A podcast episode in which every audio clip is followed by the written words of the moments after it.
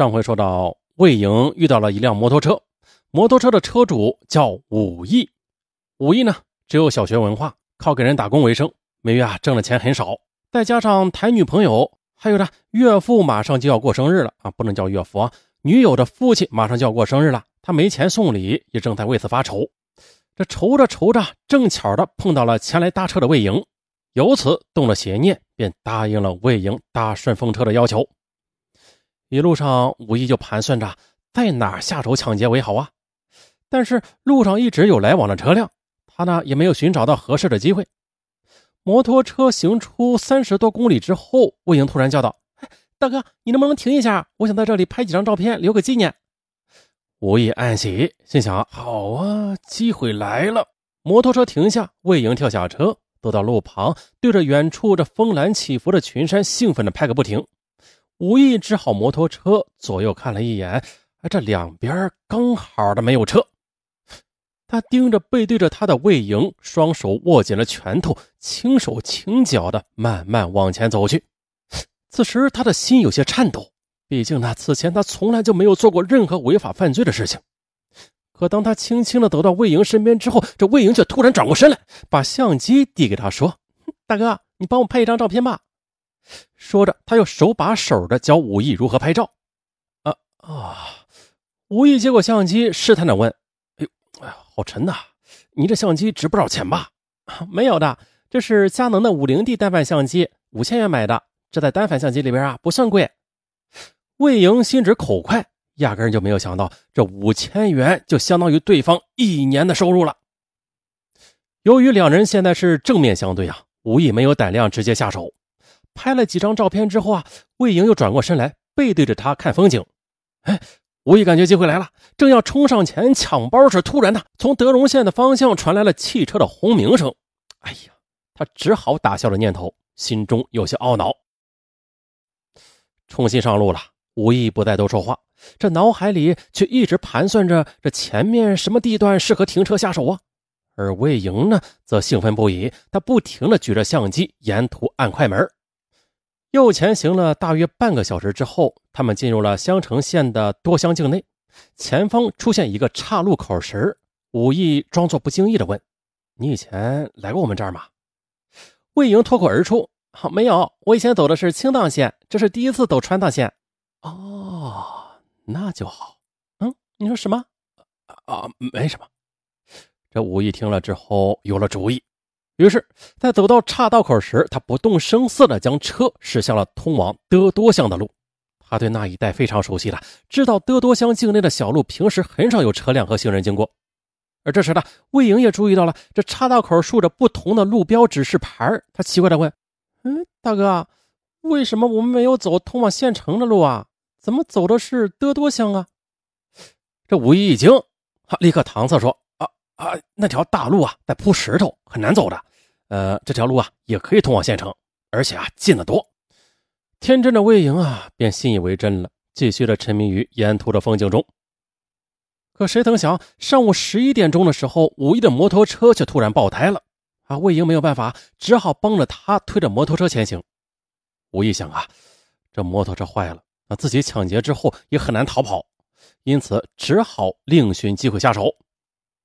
两人就这样推着摩托车前行了大约三公里之后，来到了德多乡派出所旁边的一个修理铺。修好摩托车之后，已经是中午十二点半了。这时的魏莹发现前面有一家餐馆，便对武义说：“哎，大哥，我请你吃饭去，我们吃完饭再上路。”武义想到了吃饭的时候人多眼杂的，一会儿自己抢了他的钱，这警察事后调查的话，那肯定容易找到自己。于是他便借口自己要早点回家，没有时间吃饭。嗯，好吧。那我们到前面吃点我带的干粮吧。再次上路之后，前行大约一公里多，魏莹叫他停下来，两人找了一块平地，吃着魏莹包里的面包。武艺啊，边吃边观察着四周。只见呢，这里是襄城县德多乡前往扎马村的道路，行人很稀少，寂静一片。他感觉这就是下手的好机会。而浑然不觉的魏莹呢，他正一边吃着面包，一边低头翻看着手机。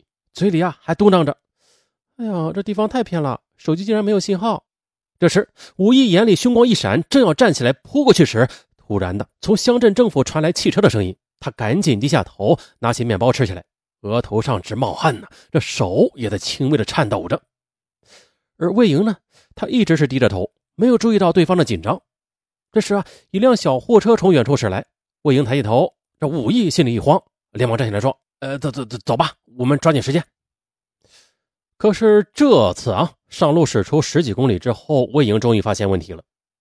这公路啊，不知何时变成了狭窄的泥巴路，后来也是越来越偏，越来越难行。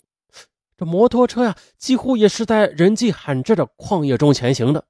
他不仅有些紧张了，问：“大哥，我们是不是走错了呀？”“啊，没有的，这是通往襄城县的近路，这个村子穿出去就是了。嗯，能节省一个多小时呢。”如果魏莹仔细的研究一下地图，他就会知道了。德荣县到襄城县仅一百二十公里，并且只有一条公路可抵达。再如果呢，他再多问几句的话，也许就能从武艺慌张的话语中发现危险，找机会逃脱的。可是呢，多年来的他在旅途中还没有遇到过居心叵测的陌生人呢，啊，也没有听过上文说的爱，所以啊，没有戒备心理的他便轻易的相信了武艺。下午五点，武艺载着魏莹来到襄城县境内的马邑河边。从上午九点出发，他们已经跑了二百公里的山路了。此时天色已经开始暗淡下来了。魏莹见摩托车一直在山林中穿行，啊，连县城的影子还没有看到，不禁焦急起来：“大哥，你确定没有走错路吗？为什么我们现在还没有到啊？”这四周寂静无声，武艺左右一打量，哎，正好的是个下手的好地方，干脆的把车停下来。啊，快了，快了，你看。沿着这条河再走一小会儿就到了。他指着前面十几米远的一片小树林说：“喏，你看前面还有个小景点，你要不要过去拍个照啊？”魏莹坐车坐累了，正想下车走动一下，便跟随着武艺往小树林走去。进了小树林之后啊，魏莹左顾右看，疑惑地问：“嗯，这里也没有什么好拍的呀？”这话刚说完呢，他突然发现武艺眼露凶光，顿觉不妙啊。正要撒腿往外跑呢，这武艺已经扑过来，一把抓住了他的背包。魏莹一慌，脚下一滑，便摔倒在地上。但是他仍然拼命的保护自己的背包，嘴里还大声叫道：“你你要干什么？哼，干什么？我没钱了，我要你的包和相机！”哎呀！魏莹大声尖叫：“来人呐！救命啊！”武艺虽知四周无人，但还是被吓坏了。他扑上去啊，想捂住他的嘴，不让他喊叫。但是魏莹呢，却拼命的挣扎，仍然坚持着呼救。武艺这下真急了，在混乱中摸到一块石头，朝着魏莹的太阳穴狠狠地砸了下去。魏莹一声不吭的便晕了过去。武艺慌张的取下他的背包和相机，可正要离开时，突然的发现魏莹的身体又动了一下，这眼睛也睁开了。于是干脆的，他一不做二不休，再次举起石头。这时魏莹终于害怕了，他赶紧求饶：“大哥，东西你都拿走吧，求求你不要杀我。”我爸妈只有我这么一个女儿，他苦苦的哀求，让武艺心软了。举起石头的右手也在空中停了下来。魏莹见状，连忙又说道：“你放心，我绝对不会报警的，你快走吧。”可谁知武艺做贼心虚，一听“报警”二字，又害怕他真的报警，于是将手中的石头狠狠地砸了下去。随着一声惨叫，魏莹停止了挣扎，一动不动了。武艺摸摸他的鼻孔，发现没了呼吸，便将尸体拖到河里，又找来一块巨石，将尸体压到水底。而后，他拿着抢来的东西，骑上摩托车，原路返回，连夜狂奔了二百多公里，于二十七日早上九点多回到了德荣县的家中。他从魏莹的行李中找出了手机、相机、MP3、银行卡、身份证和四千五百元的现金。由于不知道密码，他不敢去银行取钱。在家里啊躲了一天之后，惊恐交加的他又于四月二十八日逃往云南德钦县。可在德钦县待了不到半天呢，他又再次的逃往了四川甘孜州的巴塘县。在巴塘，思念女友的他用魏莹包里的手机给身在德荣县的女友打了一个电话，也正是这个电话成为警方后来破案的重大线索。六月二十四日，警方经过周密的摸排调查，锁定了武艺有重大作案嫌疑，并通过对其女友的询问，得知武艺所在的方位。当晚，警方迅速出击，将正躲在巴塘县的一家养猪场的武艺给抓获了。六月二十六日，警方在武义的指认下，从马伊河中打捞出魏莹的尸体。由于长时间的浸泡，尸体已经高度腐烂，辨认不清了。七月一日，警方通过 DNA 对比，最终确认就是魏莹本人。魏莹的父母无法承受中年丧女的打击，双双病倒了。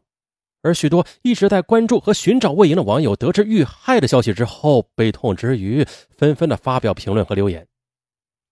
外出旅行要谨慎呢，这财产最好别外露，尤其是初次见面的陌生人，一定要多个心眼儿啊！不管是男人还是女人，这背包客出行，一切都应该以安全为第一。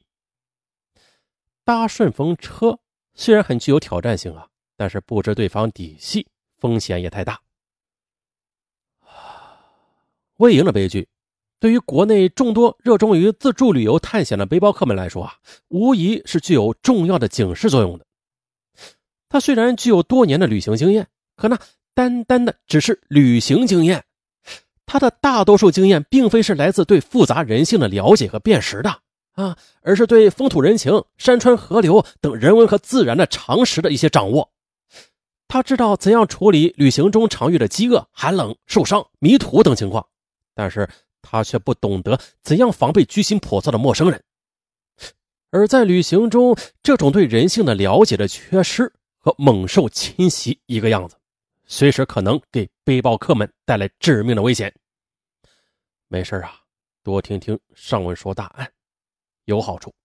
好了，本期节目到此结束啊！喜欢的听友留言、点赞、打 call，天天提醒，上文都 说烦了啊！